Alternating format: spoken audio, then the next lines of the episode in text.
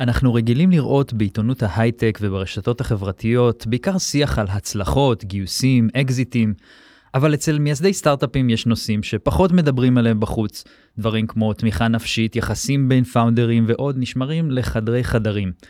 זה מאוד מובן למה, לאף אחד אין אינטרס לדבר על זה, אז הנה אנחנו כאן כדי לדבר על הנושאים הללו ועל נתונים, ואולי לשמוע כמה טיפים בעקבות זה. הייטק בפקקים, מיד מתחילים. הייטק בפקקים, מבית סטארט-אפ ניישן סנטרל. הייטק בפקקים, מבית סטארט-אפ ניישן סנטרל. אנחנו איתכם מדברים על יזמות, סטארט-אפים, טכנולוגיה והעתיד. אני אדר חי, ואיתי באולפן נמצא אורי טולדנו. שלום אורי. שלום שלום. אורי, אתה, לפני שהיית חקלאי, הקמת סטארט-אפ. כן. היה לך סטארט-אפ בעבר, על, על אילו נושאים לא כל כך דיברת החוצה? לי היה סטארט-אפים בת זוג שלי, שזה כבר מעלה איזושהי רמת מורכבות לסיפור. אז עוד יותר מעניין. ואחר כך עם אקסיט.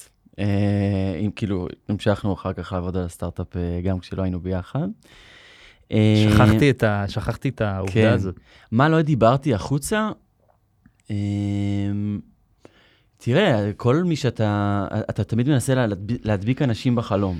וגם אם אתה מדבר על קושי, הרבה פעמים בזווית של להראות את הדברים החוצה, אתה מדבר על קושי בשביל עדיין להדביק בחלום. כן. אתה מוכר כל הזמן, חוץ מלעצמך, שאתה צריך לשקף את תמונת המציאות הכי אמיתית שיש. נכון. ולהיות uh, כנה וענב אל מול הנתונים שפשוט uh, עדיף לא להתווכח איתם.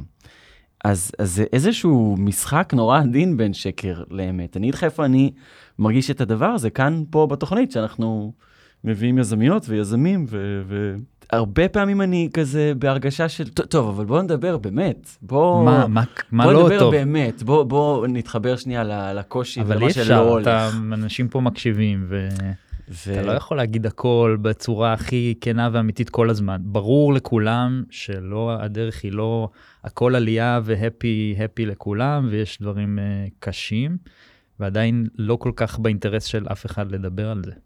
נכון, ו- ואפילו נגיד יש את פאק אפ נייט שמגיע מעין לעשות את ההפך. זה תמיד אנשים שכבר אחרי, זה ההפך, זה לא עובד. זה אחרי שהם הצליחו כן. מאוד בגדול, כן. ו- כן, ו- וגם אז הדברים כזה מ-שלושים אלף רגל. כן, אז uh, לדבר על, על, על איך יזמים, יזמיות באמת מרגישים, מה באמת מקשה עליהם, איך באמת תמונת המצב האמיתית כשהם הם מול סקר ולא, וזה אנונימי ו... נראה לי נורא מעניין. כן, אז, אז מי שמצאו את הפורמט אה, המתאים לעשות את זה, אה, הם אה, קרן סימבול, אה, נמצא איתנו כאן אה, יובל אריאב, מייסד מנהל של קרן סימבול, אה, שמשקיעה בסטארט-אפים בשלבים מוקדמים. גילוי נאות, יובל הוביל את אה, סיבוב הסיד של הסטארט-אפ שלי, גם ג'יגה בין היתר. אהלן יובל. אהלן, מה נשמע? אז אה, בואו נספר לנו קצת על סימבול, למי שככה לא מכירים, ואחרי זה אה, נמשיך עם הנושא שלנו. בשמחה. אז uh, סימבול זאת קרן uh, צ'ק ראשון, uh, בהגדרה כעניין של אסטרטגיה, לא משהו שנובע בהכרח מגודל קרן, זה נובע מזה שאנחנו רוצים למקד את האסטרטגיה ואת הפירמה שלנו, הקרוס כמה קרנות, בצ'קים ראשונים, בלהשקיע ב, uh, ב, ב, בסיבוב הראשון, ground floor, איך שקוראים לזה. אנחנו כותבים צ'קים של חצי מיליון עד שלוש וחצי מיליון דולר, הקרן הראשונה שלנו חמישים מיליון דולר, משקיעים ביזמיות ויזמים ישראלים, לא כל כך אכפת לנו איפה הם בעולם, יש לנו בפורטפוליו צוות יזמים שהתחיל כולו בארצות הברית, בסן פרנסיסקו ובאוסטין, אחד שהתחיל בלונדון, ואנחנו ג'נרליסטים, אבל תזת ההשקעה המובילה שלנו בפורטפוליו, היא מה שאנחנו קוראים לו פרי-קונסנזוס. אנחנו משקיעים בחברות ובקבוצות יזמים, שאיפשהו בין השווקים לרקע של היזמים נופלים מחוץ לקונסנזוס הישראלי הרגיל, בין אם זה שווקים שמפה נראה יותר קשה לעשות עליהם דו דיליג'נס, בין אם זה קבוצות יזמים שיש מאחוריהם סיגנלים של הצלחה, שהם לא סיגנלים הצלחה הסטנדרטיים שאנחנו רגילים או משקיעים רגילים לראות ולדעת לקבל החלטות מאוד מהירות עליהם. הבחירה בזה היא נובעת מכמה, מכמה טעמים, הבחירה זה כאסטרטגיה, אני חושב שזה, זה נובע מש, או שני הפקטורים העיקריים, אחד זה איזשהו נושא אישי, שאני לפני שהקמתי את הקרן הקמתי את חברת פנדבוקס, חברת פינטק שעושה שירותים פיננסיים לעסקים קטנים. כשאנחנו גייסנו את הסיבוב הראשון שלנו לפני בערך עשר שנים, אף ויסי ישראל לא רצה להשקיע. למה? הגענו לסיד עם איזושהי הוכחת התכנות לתהליך שיודע לעשות חיתום לעסקים קטנים, ומה ששמענו ממשקיעים היה, אוקיי, בניתם תוכנה חכמה שיודעת לעשות איזושהי אוטומציה ל-workflow בנקאי. לכו תמכרו את זה לבנקים, מה אתם הולכים עכשיו להתחרות בבנקים, ללכת ישר ללקוחות, מי עושה דבר כזה? לקח, אני חושב, איזה כמה שנים בכלל לקהילת, ה, לקהילת המשקיעים, ובפרט בארץ, להבין שהולך להיות גל מאוד מאוד גדול, ואולי ניגע בזה קצת אחר כך, של פינטקים שהולכים direct to customer, direct to consumer, mm-hmm. ו... אבל לקח זמן לראות את זה. אז לפחות הסיפור שאנחנו מספרים לעצמנו, זה שאנחנו מחפשים את הדברים האלה, שעוד שלוש ארבע שנים יהיו obvious לקהילת המשקיעים. כרגע הם outliers. וכרגע הם outliers, כי יותר קשה, יותר קשה להבין. זה בגדול, זה בגדול קצת על סימבול. מעניין. זה כאילו ההשקעות, הסיכון של ההון סיכון. הסיכון, כן. כן, כן, זה גם משהו שהרבה יותר, הרבה יותר מדבר, מדבר אליי. אני גם אגיד שהפקטור השני עבורנו למה להתמקד באזורים האלה, זה איזושהי אמונה של, שלי ושל כולנו בצוות, שכדי שהאקוסיסטם הישראלי אה, ימשיך להיות אה, משמעותי בעולם וידע לצמוח, אנחנו חייבים לדעת לייצר אה, אה, ספקטרום מאוד רחב של חברות, בהרבה סקטורים, בהרבה תעשיות, אה, ולא רק הדברים שאנחנו עושים היום יופי, והם אה, גורמים לנו להיות אה, well known בעולם, אבל דברים היותר אה, traditional נקרא לזה, כן? כן. דברים שהם מעולים, אה, סייבר ו- ודברים כאלה. זה, זה בגדול, זה בגדול קצת עלינו. מעניין. שיחה לנושא, לפרק אחר לגמרי, אבל Outliers של ה-וי סי, זה יפה. נכון. אז ספר לנו רגע על הסקרים שעשיתם, ולמה דווקא את זה?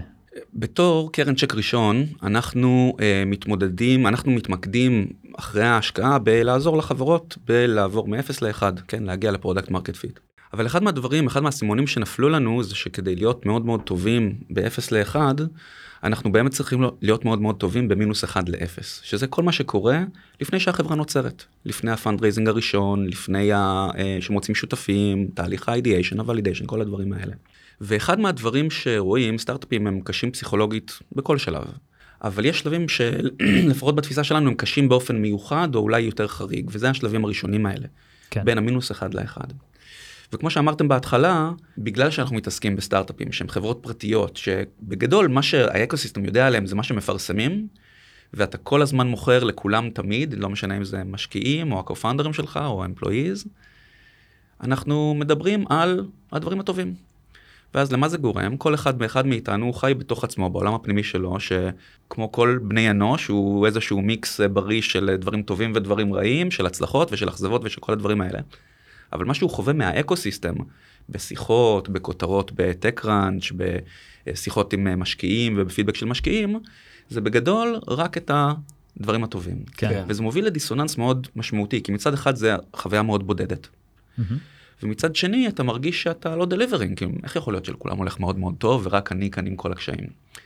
והמטרה שלנו עם הפורמט הזה של ה-Founder Study Group, של הסקרים, היה בעצם לנסות לייצר איזשהו אה, אה, אה, דיאלוג, אה, שהוא דיאלוג מאוד, אה, אה, הוא, הוא מביא דאטה, שמראה לאנשים, עוזר לפאונדרים לעשות, ב, לראות אותם בבנצ'מרקינג לאחרים. ואיך עשינו את זה? אה, אחת לרבעון, give or take, אנחנו עושים אה, אה, בין, אה, לא יודע, מאה למאתיים איש, אה, שאלון שהוא אנונימי, הוא מתמקד בדברים רכים, והוא מתמקד ביחסים עם uh, הקו-פאונדרים, הוא מתמקד ביחסים עם הבני זוג, הוא, מתייח... הוא מתמקד בבריאות נפשית, בדברים כאלה, שגם כן בדרך כלל אנחנו לא מדברים עליהם, mm-hmm. ומעצם העובדה שהשאלון הוא אנונימי, אנשים לא מפחדים לבוא ולדבר על מה בתכלס קורה. כן. ואז אנחנו לוקחים את הנתונים האלה, שכאמור מספר מאוד uh, משמעותי של uh, יזמים ויזמיות, בשלבים שונים, בסקטורים שונים, ומפרסמים אותו לקהילה, וזה מאפשר ליזמים, גם היזמים והיזמיות שהשתתפו וגם שלא, להבין שוואלק, יש איזשהו, איזשהו בייס אינרנטי בתעשייה שלנו, שמה שהם חווים זה לא באמת מה שאנשים אחרים חווים, וזה מאפשר, לפחות לפי הדיאלוגים שלנו עם, עם יזמים, להרגיש קצת יותר מלא, קצת יותר שלם עם עצמך, ולהבין ש... אתה לא לבד, את לא לבד, ושכולם קשה, כי לכולם קשה. אז בואו נדבר נקודתית על כמה מהסקרים האלה. דיברתם על, על מערכות יחסים עם בני בנות הזוג, על מה קורה כרגע בזמן המלחמה, שזה ככה עסקנו לא מעט, על איך מכירים את הפאונדרים. כל הרעיון ה-ideation, מערכות יחסים בין הפאונדרים. בוא נבחר אחד, נתחיל? כן, מה הדברים המעניינים שמצאתם ככה שעולים לך ראשונים כשאתה מדבר על הסקרים? אז תראו, אנחנו מטבע הדברים, כמו שאמרתי, מתמקדים הרבה במינוס אחת ל-אפס. כשעשינו את הסקר על ה-ideation ועל כל ה-formation בעצם, שזה ה-ideation ולמצוא צוות, היו כל מיני דברים כאלה שדי הפתיעו אותי. הראשון זה שיש, לדעתי, שליש מהיזמים והיזמיות, מבלים יותר משישה חודשים בלמצוא שותפים. ומשהו כמו איזה חמש עשרה עד עשרים אחוז מבלים אה, יותר משנה. וזה אומר איזה משהו, אני חושב, על החשיבות שאנשים אה, מקנים לקו-פאונדרים, אה, זה משהו שמאוד מאוד שימח אותנו. כן. אה, ו- ו- וכנ"ל לגבי כמה זמן לוקח למצוא רעיון. שם אנחנו ראינו משהו מעניין, יש את האנשים שהם מגיעים מהבית עם צוות ורעיון. Mm-hmm. אגב, הרבה מאוד... יחידות פעם, צבאיות. יחידות צבאיות, הרבה מאוד זה דברים שהם, מה שאנחנו קוראים להם יותר בקונצנזוס, כאילו הדברים היותר טרדישנל הישראלים, mm-hmm. שזה אה, הייתם ביחד באיזה סטארט-אפ או ביחידה הצבאית, עזבתם כבר עם זה שראיתם בעיה. כן. ועכשיו אתם פותרים את הבעיה הזאת, הגעתם כזה מעולם הבעיה, וזה מה שאתם עושים. Mm-hmm. מצד שני, ראינו לא מעט, לא מעט use cases אחרים, שזה חבר'ה שהם יותר מגיעים עם דברים שהם אולי קצת אחרים, ו- ו- ו- ו- ולוקח להם זמן או לעבוד על הרעיון, או למצוא את ה- את ה-co-founders. אגב, אחד מהדברים שעלה בסקר הזה, זה שבגדול, אם תשאלו יזמים, יזמיות, מה עבורם מגיע קודם, הרעיון או הצוות, התשובה תהיה בערך חצי-חצי, שזה היה גם כן לא טריוויאלי לי, אני, אני כזה יותר בטבע שלי בן אדם שאוקיי, בוא תמצא את הצוות שאני רוצה לעבור איתו, ואז תבינו מה, לאן אתם הולכים, אבל מסתבר שזה משהו, כנראה מאוד אישי, וזה לא, לא מפתיע שזה מאוד אישי.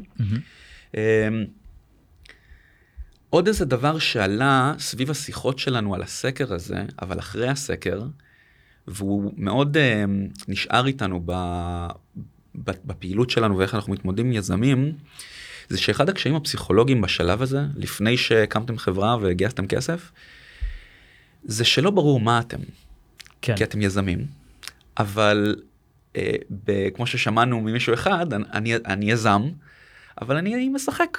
כן. נכון, עדיין אין לי משהו קונקרטי. אתה מרגיש קצת, כן, אני מבין מה אתה אומר, אתה מרגיש קצת כאילו אתה מתבייש עוד ב...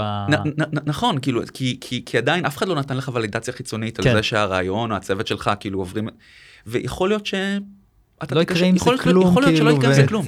היית מובטל, כאילו מבחינת העולם החיצוני, היית מובטל עכשיו שנה ולא עשית שום דבר. נכון, עכשיו אני מחזיר את זה קצת למה שאמרנו קודם. יש לך חברים שאולי הם כבר בשלב אחרי זה. אתה יוצא איתם לשתות בירה פעם בשבוע. יש לך בן או בת זוג שאתה איתם כל ערב, הם אולי עובדים, הם אולי לוקחים חלק מהברדן, אולי נדבר על זה באחד הסקרים האחרים שעשינו.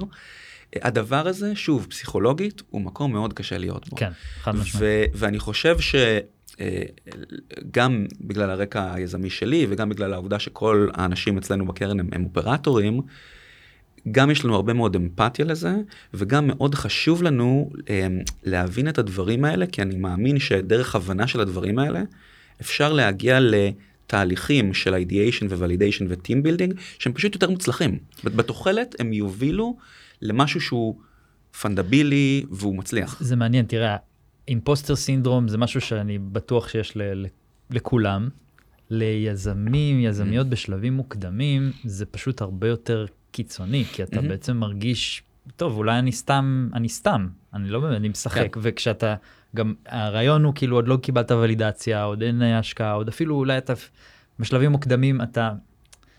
אתה עוד מרגיש קצת כמו מתחזה. כן. אולי, אולי, זה, אולי אני בונה משהו שהוא לא באמת, ואני מספר כן, לכולם כן. איזה סיפור ו- וכולי. וזה נכון. מקום קשה להיות בו. אתה צריך את הביטחון הזה, להגיד כאילו הכל בסדר, ויכול להיות שאני עובד על משהו שהוא גם לא יעבוד, ולהיכנס בקיר כמה פעמים, כן. ועדיין להמשיך, להמשיך ללכת. והביטחון הזה זה משהו שקשה, קשה מאוד לקבל אותו, כשאתה מקבל כל הזמן תסמינים חיצוניים, גם מלקוחות שאתה מדבר איתם, גם מבת זוג, גם מחברים, שכאילו, ההוא משחק כאילו עכשיו בין עבודות כזה. עוד לא מצאת הבעיה אמיתית אפילו, אתה עדיין מנסה לאתר את הבעיה עד הסוף. ולמה זה גם כל כך קשה פסיכולוגית, בטח בשלבים האלה המוקדמים, כי אתה... יום אחד אתה, מישהו אמר לך, וואו, זה בדיוק, זה אני אקנה את זה וזה, ו- ומדהים וזה, ואז אתה מבין שכל העשרה אחרים שאתה מדבר איתם בכלל לא רוצים את זה, והוא כן. סתם בלבל לך את המוח, ואתה חוזר חזרה לשולחן הסרטוטים, לפני רגע אתה כבר היית בפעמון של, ה- של ההנפקה, ויום אחרי זה אתה בלי כלום מבטל. זה קרה לי בפאנבוקס, אנחנו היינו ממש לפני לסגור את הסיבוב הראשון, לא יודע, יומיים מלחתום על טרם שיט פחות או יותר, ועשיתי קטשאפ עם חבר שהיה הייתי בצבא, הוא היה איזה כמה שנים יותר מבוגר ממני, הוא גם כן היה יזם בתחום של למכור לעסקים קטנים, ולא התראינו שנים. וסיפרתי לו מה אני עושה, וזה, והתלהבתי, והוא אמר לי, אתה הולך בזבז את הזמן שלך. וזה הייתה, הוא בן אדם נחרץ, ועכשיו גם ידעתי שהוא בן אדם נחרץ, אבל איכשהו יצאתי מהפגישה הזאת, לא יודע אם ראיתם Arrested Development, אבל יש את הקטע הזה של I made a huge mistake, ויצאתי משם ואמרתי לעצמי, I made a huge mistake. כן. והרולר קוסטר הזה, בדיוק מה שאתה אומר, הרולר קוסטר הזה הוא בטח בשלבים האלה שעדיין אין משהו שיקרקע. אין כסף בבנק, אין אולי קבוצת יזמים, אין משקיע שאולי המשקיע עצמו, המשקיעה לא יודעים לתת לך את האשורנס הזה, אבל מישהו בא ונתן לכם כסף שכאילו... נתן איזושהי ולידציה, בדיוק, איזושהי ולידציה של השוק. עכשיו, עכשיו, איפה זה גם הרבה פעמים פוגש אותך? אתה צריך לדבר עם, אתה, אתה מדבר עם חברים, אז אתה יודע, אתה, לא, לא נעים לך תמיד לחשוף את, את העניין הזה, ואתה מדבר... ואני גם יזם. כן, או, או לחשף בצורה כזאת של אני, אני עכשיו, כאילו, לספר את הדברים כמו שהם, וגם לבת זוג זה לא כל כך נוח הרבה פעמים, כי היא צריכה להאמין ולתמוך מה שאתה עושה, ואולי למשקיע הראשון, לאנג'ל וכולי, זה גם לא כזה. לפאונדרים שלך איתך ביחד, אתה לא רוצה להיות הדאונר שכזה מוריד את העניינים ואומר משהו פה דפוק, אז בסוף אתה נשאר, זו חוויה מאוד בודדת, אתה נשאר מאוד לבד, ועם עצמך ועם הבעיות של עצמך, ואין כל כך, אם לדבר על זה בצורה שהיא לא בקונטקסט של הבן אדם. אני אגיד אולי זה משהו יותר רחב לגבי הסקרים, אחד מהדברים שעולים שוב ושוב ושוב, זה הנושא הזה של relationships matter. עם הבן בת זוג, עם הקו-פאונדרים, עם משקיעים, למרות שאני חושב ששוב, עם כמה שאני לא אוהב את זה, כמה שנהניתי מזה בתור פאונדר, ואני לא, אני מרגיש שיש איזשהו גאפ כזה ביום שאני משקיע, כי יש איזשהו מערכת אינטרסים שהיא לא פשוטה בין יזמים ומשקיעים. גם משקיעים יודעים, משקיעים טובים יודעים לפעמים לתת בוסט של מורל, חיובי, כן. וזה, וזה חשוב, כן. כי, כי הרבה מאוד פעמים משקיעים הם בהגדרה, האינסטינקט שלהם הוא אינסטינקט שיפוטי, מאוד. מה יכול להיות יותר כן. טוב, וזה, וזה זה חשוב, וזה חשוב לדעת מישהו שמגיע מבחוץ ויודע לתת איזושהי אמירה אסטרטגית, אם באמת יש בה משהו ו, והיא אינפורמד והיא בקונטקסט, שזה לא, לא פשוט, אבל relationships matter, כי זה מה שמאפשר לכם להיות vulnerable באיזושהי מידה, ולפתח אמון, לא אפשר כזה לדבר קצת על חלק מהסקרים האחרים, אבל לפתח אמון בזה שגם אותם דברים שהם לא under your direct control ויש אי ודאות לגביהם. תגיד, להגיד אותם בצורה שהיא, שלא תחטוף עליה. ואני חושב שזה פה, אתה, אתה גם עושה עבודה ממש טובה בזה, שהיכולת הזאת להיות פתוח עם ה, עם המשקיעים שלך בצורה כזאת של, זה כאילו, פה, פה יש בעיה, ופה כן. זה לא עובד, ו, כן. ובדברים, כי בסוף זה כן. גם מה שיעזור לפתור את הדברים האלה, ואם אתה מרגיש לא פתוח, ודרך אגב, זה, זה במערכות יחסים גם בין, בין פאונדרים וכולי, גם, גם עם עובדים, אתה רוצה לייצר את התרבות הזאת של שקיפות בצוות, שמישהו שיגיד לך, אתה טועה, נכון. אתה לא בסדר, אז, אז בשביל לייצר את הפתיחות הזאת, אתה חייב לתת את, ה, את המקום הבטוח, אחרת אנשים פשוט לא ישתפו. ואתה נכון. צריך לפתח גם אמון בשותפים שלך לדרך. כן, חד משמעית. לפני שבוע נפגשתי עם נתן לייבזון, שגם הנחה את התוכנית פה בעבר, כן. ואגב, הוא עכשיו נפגש עם יזמים ומדבר איתם על ה-אם וי פי שלהם, אז אם מעניין אתכם, תפנו אליו. והוא שאל אותי שאלה נורא מעניינת במסגרת אחת השאלות, הוא שאל אותי, האם היה לך מזל? בסטארט-אפ שלך.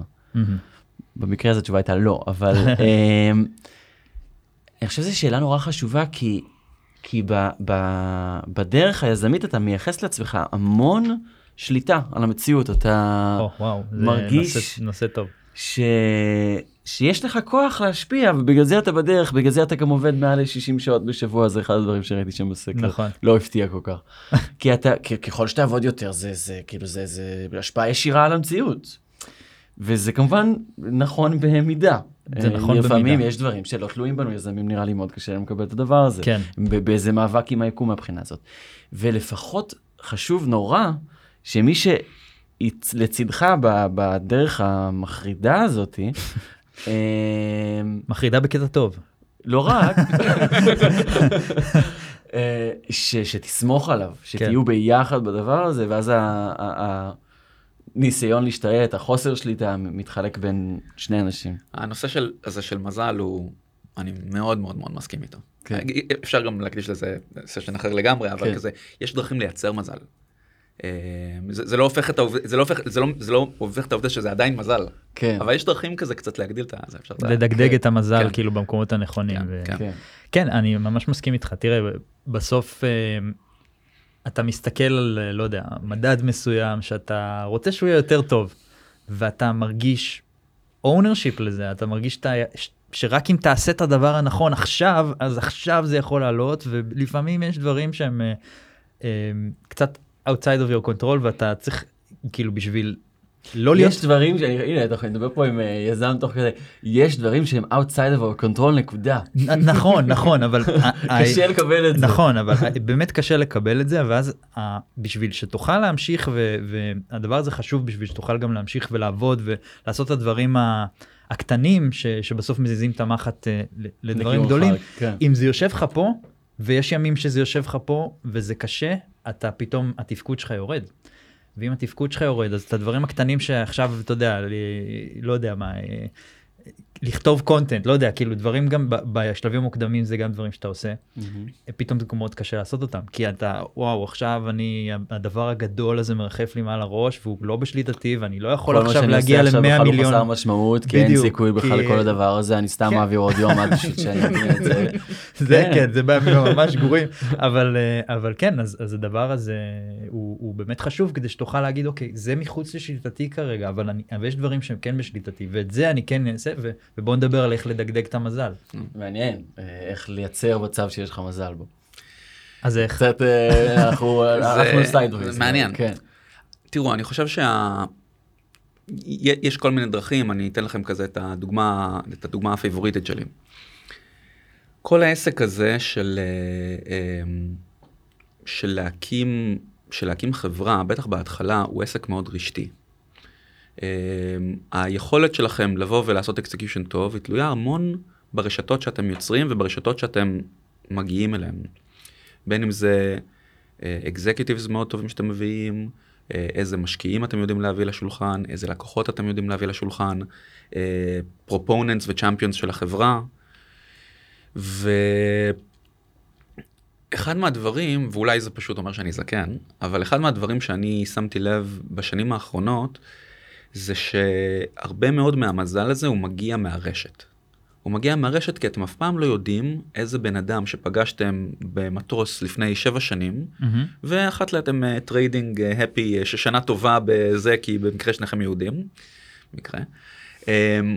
יפנה לך, וזה אגב ריל סטורי שקרה לי מה, מהגיוס לקרן, יפנה לך כשהוא ראה משהו בלינקדאין, ויגיד לך בוא נעשה קפה, ואתה עושה איתו קפה אחרי שלא התראיתם שנים, ובסוף הבן אדם הזה יוביל אתכם לחבר שלו, שהוא נהיה אל פי בקרן. זה קונקטינג דה דוטס, הנאום של סטיב ג'ובס כזה, עם מי שמכיר. זה למה אני עושה את הפודקאסט הזה, פעם בשבוע, אחת הסיבות. יפה, עוצמתם של הקשרים החלשים, של מחקר שאני לא זוכר. מה, אתה פתאום, הדבר הזה בסוף מתכנס לזה, גם תסתכלו על הכיוונים שתפסתם בקריירה, ואיך הגעתם, לאן שהגעתם, ותבינו שזה איזשהו קשר קטן, שלקח, הוביל לזה, הוביל לזה, הוביל לזה. בסוף משהו קרה, חד משמעית. אם אתה מגדיל את זה, יש לך סיכוי באמת להגדיל את המזל. ממש חד משמעית, ואני חושב שמעצם העובדה שה-subject matter שלנו, יש לרשתיות הרבה משמעות עליו, יש, אחת הדרכים לייצר מזל, היא להגדיל את הרשת, זה סבבה, זה ברור, אבל יש גם סוגים של רשתות, שאנחנו בדרך כלל לא מגיעים אליהם. אני אתן לכם דוגמה עליי, אני לפני שבע שנים הצטרפתי לפקולטה של אוניברסיטת קולומביה, בניו יורק. לאור מה שקרה בכמה חודשים האחרונים, אני שוקל עכשיו את האם אני רוצה להמשיך את זה, אבל זה סיפור אחר. הרשת של ללמד סטודנטים לתואר שני ודוקטורט בקולומביה, היא רשת שהיא מאוד מאוד חיצונית לרשת הישראלית הקלאסית בניו יורק. למה? כי מגיעים לשם כל מיני אנשים, מכל ארצות הברית. חלקם, you never, אתה פוגש אותם כי הם סטודנטים שלך. כן. לא מזה שמישהו שהוא מנכ"ל או מנכ"לית ישראלים בארצות הברית, קשרו אותם, ואז כנראה הרבה ישראלים אחרים מכירים. אז זה דרך טובה, זה עוד דוגמה טובה למה שאני קורא לו network mutation. אתה לוקח נטוורק, אתה פשוט תוקע עכשיו סיכה באיזה מקום שלא היית, ועכשיו אתה מתפשט משם בעולם הרשתי הזה. ואנשים שאתה מכיר, יש להם רשתות חדשות לגמרי, שלא הייתה לך גישה אליהם. בדיוק, בדיוק. ואני חושב שהדבר הזה, היכולת למצוא רשתות שהן רשתות אחרות לגמרי, זאת דרך מאוד מאוד טובה לייצר, כי אתה, you never know where you're gonna get. כן. אני אדבר על עוד משהו שאני חוויתי בעולם שלי, כי אז אתה צריך לבקש הרבה טובות. באופן חריג, מאשר מישהו רגיל, שהוא ביום יום שלו, אתה צריך לבקש ממלא אנשים טובות. כל יזם הוא קצת קפצן, כן. אני באמת מרגיש לפעמים, בימים מסוימים כמו קפצן, שכל הזמן מבקש טובות וכל הזמן זה. ואני חושב שאחת הדברים שכדאי לך מאוד לעשות, זה גם למצוא את הדרך ל-to add value, בייחוד לאנשים שהם באותם רשתות שאתה, כי בסוף אתה לא יודע לאן זה מוביל, ואם אתה מצליח למצוא את ההזדמנות לייצר ערך ולא בהכרח לבקש משהו, או לא לבקש משהו, או לא לייצר ערך כדי לבקש משהו באותו רגע, אז, אז הדבר הזה בסוף קומפאונדס, ובסוף מישהו ימצא את הדרך לעזור לך חזרה. קרמה, אבל כאילו בקטע מאוד מאוד יישומי שלהם. אני חושב שזה כזה, כאילו, ה-capacity for kindness, כאילו, ולסמוך על הקרמה eventually, היא מאוד משמעותית. אני יכול להגיד שהיום, כאילו, נגיד בקרן, הרבה מאוד מהפעילויות שאנחנו עושים, פעילויות שהן לא, לא קשורות בכלל לפורטפוליו. נגיד סתם, יש לנו, יש לנו פורמט, פרוגרם שנקרא The Zero to One Product Club, שאנחנו לוקחים פרודקט מנג'רים ראשונים בחברות שהם לא פאונדרים, אבל הם בחברות שהם לפני פרודקט מרקט פיט, ועושים להם קבוצת למידה. זה רוב האנשים שמגיעים, מגיעים בחברות שלא השקענו בהם, וגם בגלל שאנחנו צ'ק ראשון, כנראה לא נשקיע בהם, כבר יש להם כסף. כן. אבל חלק, אבל הדבר הזה הוא, הוא, הוא מניפסטציה של הדבר הזה. זאת אומרת, חלק ממה שאנחנו רואים את עצמנו, זה אנחנו מאמינים שהון סיכון, זה דרך, זה פלטפורמה מאוד מאוד טובה גם לקדם את האקוסיסטם, וכמו שאמרתי, כאילו הרבה מאוד מהסיבה שאנחנו עושים את מה שאנחנו עושים, זה איזושהי אמונה לגבי איפה אנחנו רוצים לראות את האקוסיסטם בעתיד. אנחנו ראינו בסקרים את הנושא של התמיכה הנפשית והנטל הפסיכולוגי, וזה גם משהו שאנחנו מדברים עליו פה, ומעניין לראות בהקשר הזה את הנתונים, למשל, מה שאתם אומרים על בני ובנות זוג, תשעים וחמישה אחוז בערך אומרים שהבן זוג נשען עליהם לתמיכה נפשית, שבעים ושבעה מתוכם אומרים שזה תמיכה משמעותית. מדברים על יותר מ-חמישים אחוז שרוצים לראות פרופשנל, כאילו שזה משהו שאם תשאל את האוכלוסייה הכללית, אני בטוח שהנתונים ייראו אחרת, ועוד ועוד דברים בהקשר הזה. איך, איך מתמודדים עם ה, עם הנטל הזה, או מה ככה נכון מהדברים שראית, הדברים ש...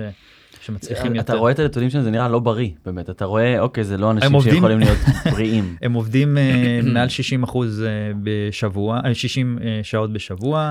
המסע היזמי השפיע על השעות שינה שלהם, זה עוד משהו מהסקר שישנים פחות. צריך להגיד שזה מדובר מלכתחילה בקבוצה של אנשים שהחליטו להשקיע את החמש עד עשר שנים הבאות שלהם, בפרויקט שסיכויי ההצלחה שלו הם מאוד מאוד מנוחים, אז כנראה שיש כאן איזושהי הסתברות מותנית. כן, לגמרי.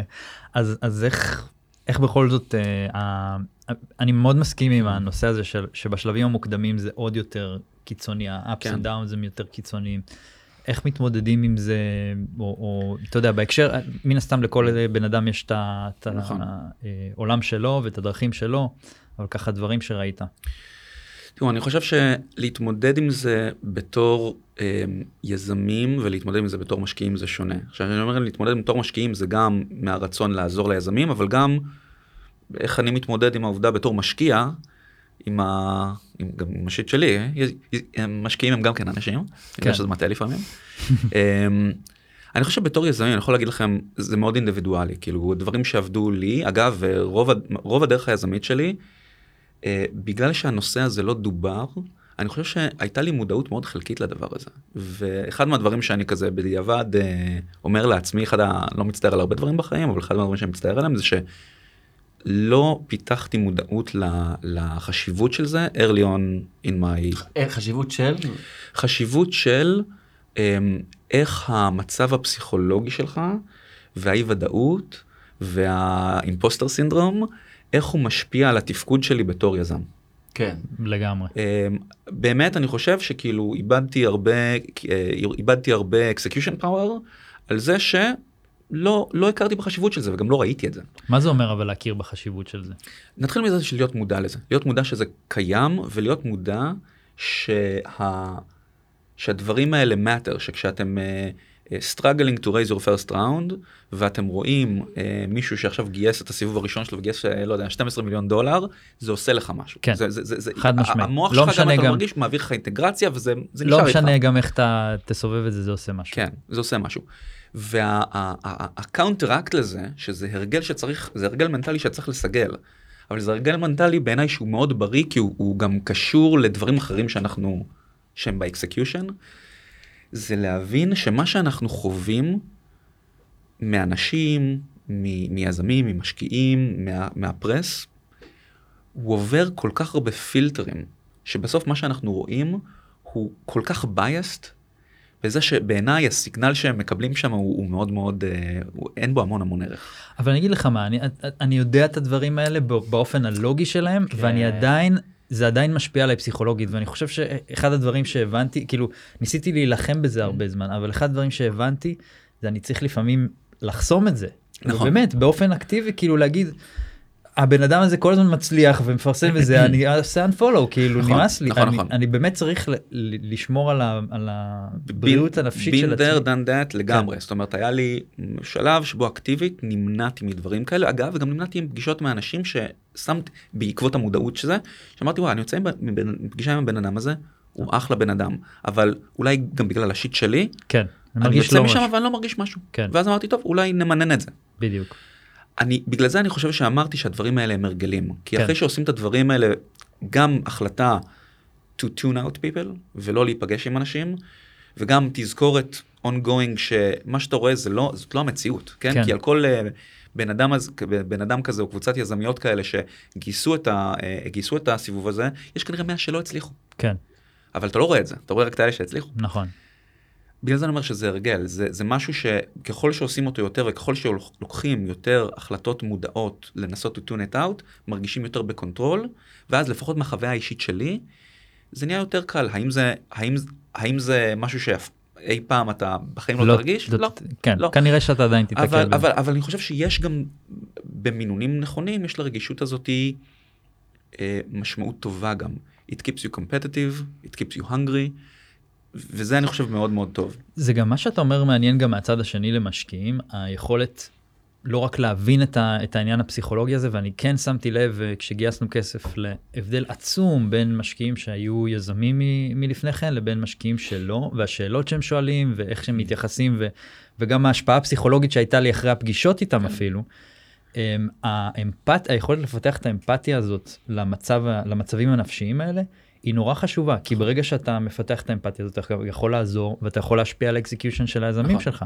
אם אתה כל הזמן כזה, טוב, תראה לי מה זה טוב, זה לא מספיק טוב, זה צריך להשתפר, אתה מרגיש שאתה דוחף, אתה מרגיש שאתה בא לעזור, אבל בסוף היזמים יכולים אחרי זה לשבת עם עצמם, ולהיות מבואסים יומיים, וכאילו לא להבין למה הם לא מצליחים לקדם ולהניע דברים, כי עוד פעם, יש ענן שחור מעל כל הדבר שאתה עושה, אז כאילו, אז להתחיל עכשיו לעשות, להרים עוד איזה קמפיין, או לעשות שינוי בזה, לא, כי בסוף, לא כל המשימות שלך הם, צריך לדבר גם על זה, המשימות שלך הם הרבה מאוד דברים קטנים, ולא יודע, לשלוח חשבונית, לשלוח אימייל, לעשות פולו-אפ, להתקשר לזה, הרבה דברים כאלה, קשה מאוד לעשות אותם, כשיש עננה שחורה מעל, מעל כל מה שאתה עושה. מביא קצת נתונים מתוך הסקר בהקשר הזה, שלושים אחוז מהיזמים והיזמיות מרגישים שהם תחת יותר מדי לחץ, חמישים, בלי קשר, חמישים אחוז מרגישים שהלחץ משפיע על הביצועים שלהם, ושוב נתון אחר, חמישים ושישה אחוז היו רואים או היו רוצים לראות... כן, תמיכה נפשית. תמיכה נפשית, כן. זה מדהים. אני אגב הייתי מאוד פוזיטיב לסופרייזד מהנתון האחרון הזה. חמישים ושישה. כן. כן. כי א', יש יותר מודעות. יש יותר מודעות. כן. ולא רק שיותר מודעות, בעיניי זה היה גם קצת, בקטע שהוא קצת אולי סלפיש, זה נתן לי איזושהי אמונה שאנשים באמת עונים תשובות אמיתיות. כן. כי זה לא טריוויאלי גם בסקר, כי זה... זו הודעה לסקר, אבל זה בעיקר הודעה לעצמך קודם. נכון, לפני שאתה מסמן את היס הזה בסקר, אתה עושה... אני בטוח שיש, עדיין גם כשאתה עונה אנונימית, יש איזשהו gap between, כאילו, מה שאתה מרגיש לבין מה שאתה עונה, כי לפעמים ההגעה לאמת עם עצמך, היא לא תמיד... נכון. שזה גם עוד נושא לגמרי אחר, פסיכולוגי לדבר עליו, של להיות כנה עם עצמך זה הרבה פעמים קשה. יש משהו שלא עובד, אבל אתה... ממשיך לעבוד על עצמך ולספר עצמך שטויות. זה הפסיכולוגיה על רגל אחת כולה, שאתה יכול לשם בטיפול. אני כן אגיד שאני חושב במסע היזמי, כאילו, אתה נדרש להחזיק תמיד בהגדרה את שתי אמיתות. אחד זה the one you sell outside, שם everything is fucking awesome, ויש לך את כל השריפות בפנים שאתה צריך להיות מודע אליהם, ואתה חייב ל... וזה קשה, מאוד. פה, עלה, פה בדיוק המקור הסטרס, שאתה מוכר איזושהי תמונת מציאות מדהימה, ואתה עם עצמך מודע לתמונת המציאות האמיתית. אגב, העני, הפער עצום בין העני האידיאלי לעני הריאלי, לא זוכר את השני, אנשים מתאבדים בגלל זה. כאילו זה, לוקח את זה למקום אחר. ו... כן. כן. אני לא חושב ש... לא, לא יודע, התאבדויות ויזמים. כן. נושא, לא, פרק שלא עלינו, אולי, לא עלינו. אבל הפער הזה הוא פשוט מקור אדיר ללחץ, זה בדיוק ה... אתה דרך אגב, זו שאלה שמעניינת אותי כמשקיע, אתה יודע, שמספרים לך יזמים שבאים לגייס ממך כסף, הדברים נראים טוב מדי. איך זה, כאילו, איפה זה על הסקאלה בין, כאילו, אתה מספרים לך דברים, ואני מדבר גם על יזמים שבאים לגייס ממך כסף, וגם יזמים שכבר... אתה, אתה, אתה בקשר איתם. אתה יודע, אני יודע, על השיחות בינינו, אנחנו, אני כן מספר לך באופן מאוד פתוח, אני חושב שאת האמון הזה בנינו ביחד. איך זה, איך זה מרגיש לך? אתה, אתה נרתע, אתה, כאילו מה, אז, מה אז, על הסקאלה? אוקיי, אז רוב החברות שאנחנו רואים, בגלל שאנחנו משקיעי צ'ק ראשון, הם חברות שאין להם, אה, מיעוט, מיעוטן מגיעות אלינו עם מוצר בשוק ורבניו. חלקם עם דיזיין פרטנרשיפ, ואז אפשר קצת להסתכל על זה. בסוף אנחנו מאוד מנסים לעשות את התהליך של להבין כאילו את הפונדמנטלס של העסק, כי גם אם הדברים הם באמת מאוד מאוד טובים עכשיו, שוב, אני חוזר כזה לכל ההסתברויות המוד, הם אולי, אולי טובים, כי השלושה דיזיין פרטנרים האלה זה החברים הכי טובים שלך מהצבא, והם הכניסו אותך לזה, ואולי זה בסקייל לא אומר הרבה. כן. אז א', חשוב... לנו ולי ברמה האישית, לדעת שאני עובד מול אנשים שיודעים להכיל את שני, ה, את שתי העולמות האלה, וזה דיאלוג. זה דיאלוג שמנסה כזה קצת להבין מה מתחת לשטח, ולדעת אם הם יודעים להסביר מה הפקטורים שגורמים להצלחה הזאת, ומה הפקטורים שגורמים לפקטורים שגורמים להצלחה הזאת וכאלה. יש לך איזו שאלה שאתה שואל שהמטרה שלה לחשוף את, ה, את ההתלבטות הזאת, את האיפה לה... הוא לא רוצה לחשוף אותה. יש חששות עם עצמם, ואתה רוצה שיביאו אותם? תראה, יש את השאלות הכלליות כזה של what keeps you up at night. אבל השאלות האלה, אני חושב, הן כבר כל כך לעוסות, שאנשים כבר מגיעים עם כזה באטל קארד זה לענות עליהם. אני חושב שבשלבים, לא, אני לא מדבר על פגישה ראשונה, אבל כזה כשיותר צוללים לעומק, בגלל שיצא לי, יש לי הרבה מאוד זמן בלנהל פרודקט וגם אנג'ינירינג, אני, יצא לי גם קצת לעשות go to market בארצות הברית. אני חושב ש, וזה אולי קצת קשור למה שאמרתם קודם, אני חושב שהשיח שאני מאוד מאוד אוהב לנהל הוא שיח אופרטיבי. כי דרך השיח האופרטיבי הזה, eventually, אתה תשאל שאלה, לא יכול להיות שאתה תשאל שאלה, ש, ש, שתסתיים שיחה בלי שהצד השני אמור להגיד, וואלק, לא חשבתי על זה, או וואלק, אני לא יודע, וזה בסדר גמור. כן. אני חושב שזה קצת קשור למה שאמרת על משקיעים שהיו אופרטורים, משקיעים שלא היו אופרטורים.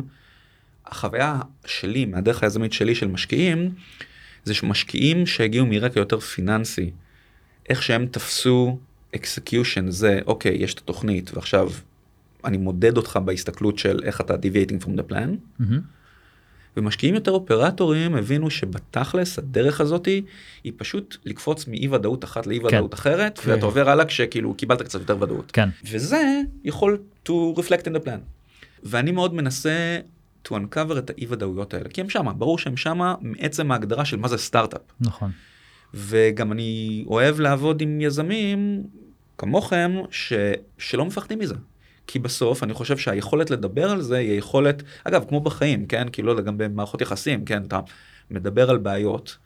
עדיף לך לא לדבר על בעיות אחרי שנתיים שהם פסטרים, כי אז היכולת לתקן אותם היא הרבה יותר בעייתית. עדיף לדבר על הדברים האלה מוקדם כשהם עוד קטנים, ולהבין אם מתאפקים להם עכשיו או לא, ואיך. אבל בסוף, הדבר הזה הוא סגנון אישי, כן? הוא סגנון אישי של איך שאני אוהב לעבוד, עם איזה יזמים ויזמיות אני אוהב לעבוד. אני חושב, בטח בשלבים שאני משקיע בהם, שהדבר הזה מגדיל את תוחלת ההצלחה של החברה. כן. כי, כי יש ב... אני מאוד אוהב את, את הספר חולית, דיון. ואחד המשפטים הראשונים בספר זה, a beginning is a very delicate time. ו...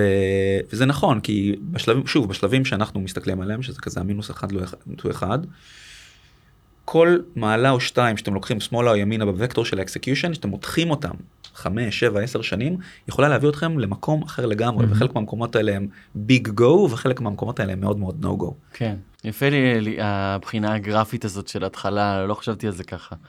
את המינוס אחד לאפס, גם על זה לא חשבתי, זה כאילו, זה הגדרה יפה, כי זה בעצם עוד אפילו אין משהו, וזה בדיוק השלב הכל כך עדין, והכל כך, אתה כל כך vulnerable, בייחוד כשאתה first timer, של בכלל, האם אני בכלל שווה את זה, האם אני בכלל... נכון, וזה מאוד לא טריוויאלי, ואנחנו בדיוק עובדים על לנסח את זה קצת ולשתף את זה עם אנשים, אבל ההצלחה בשלב הזה של המינוס אחד לאפס, מאוד משפיעה על ההצלחה של אפס ל-אחד. כן, כן. כי זה משפיע על באיזה רמת בשלות אתם מגיעים למשקיעים, זה משפיע באיזה רמת בשלות אתם עובדים כצוות, זה משפיע על האסטרטגיה שבחר, זה משפיע על כל כך הרבה דברים שהופכים את האפס ל-אחד ליותר או פחות מוצלח. על השוק, אפרופו מזל, לבחור את השוק הנכון ואת הטיימינג הנכון וכולי, זה אחד הדברים הכי קריטיים להצלחה, כאילו אתה יכול להיות באקסקיושן מצוין, בשוק גרוע, ואתה לא... טיימינג, טיימינג, טיימינג, כן. יובל אריאב, מייסד, מנהל קרן סימבול, תודה רבה. תודה לכם, היה סופר מעניין. גם לנו, ממש. ממש. תודה לך, אורי טולדנו. תודה לך, אדר חי. תודה לכם, מאזינים מאזינות, שזנתם לנו. תודה לסטארט-אפ ניישן, לכלכליסט, על שיתוף הפעולה. אנחנו מזמינים אתכם לדבר איתנו, להצטרף לדיונים לפני התוכניות, לשאול אותנו שאלות. יש לנו אפילו קבוצה בפייסבוק, נקראת הייטק בפקקים. תודה לטובה שימנוב, לינור גריסריו ונירית כהן, על המצלמות אופיר זליקוביץ'. אנחנו כרגיל עולים בכל מקום שתחפשו אותנו, ואם לא מצאתם אז תגידו לנו ונעלה שם, וגם בפייסבוק לייב וכל יום חמישי. מוזמנים להמשיך להאזין לנו, לדרג אותנו חמישה כוכבים, להישאר מותקנים. אני אדר חי, ואנחנו נתראה בפרק הבא. יאללה ביי.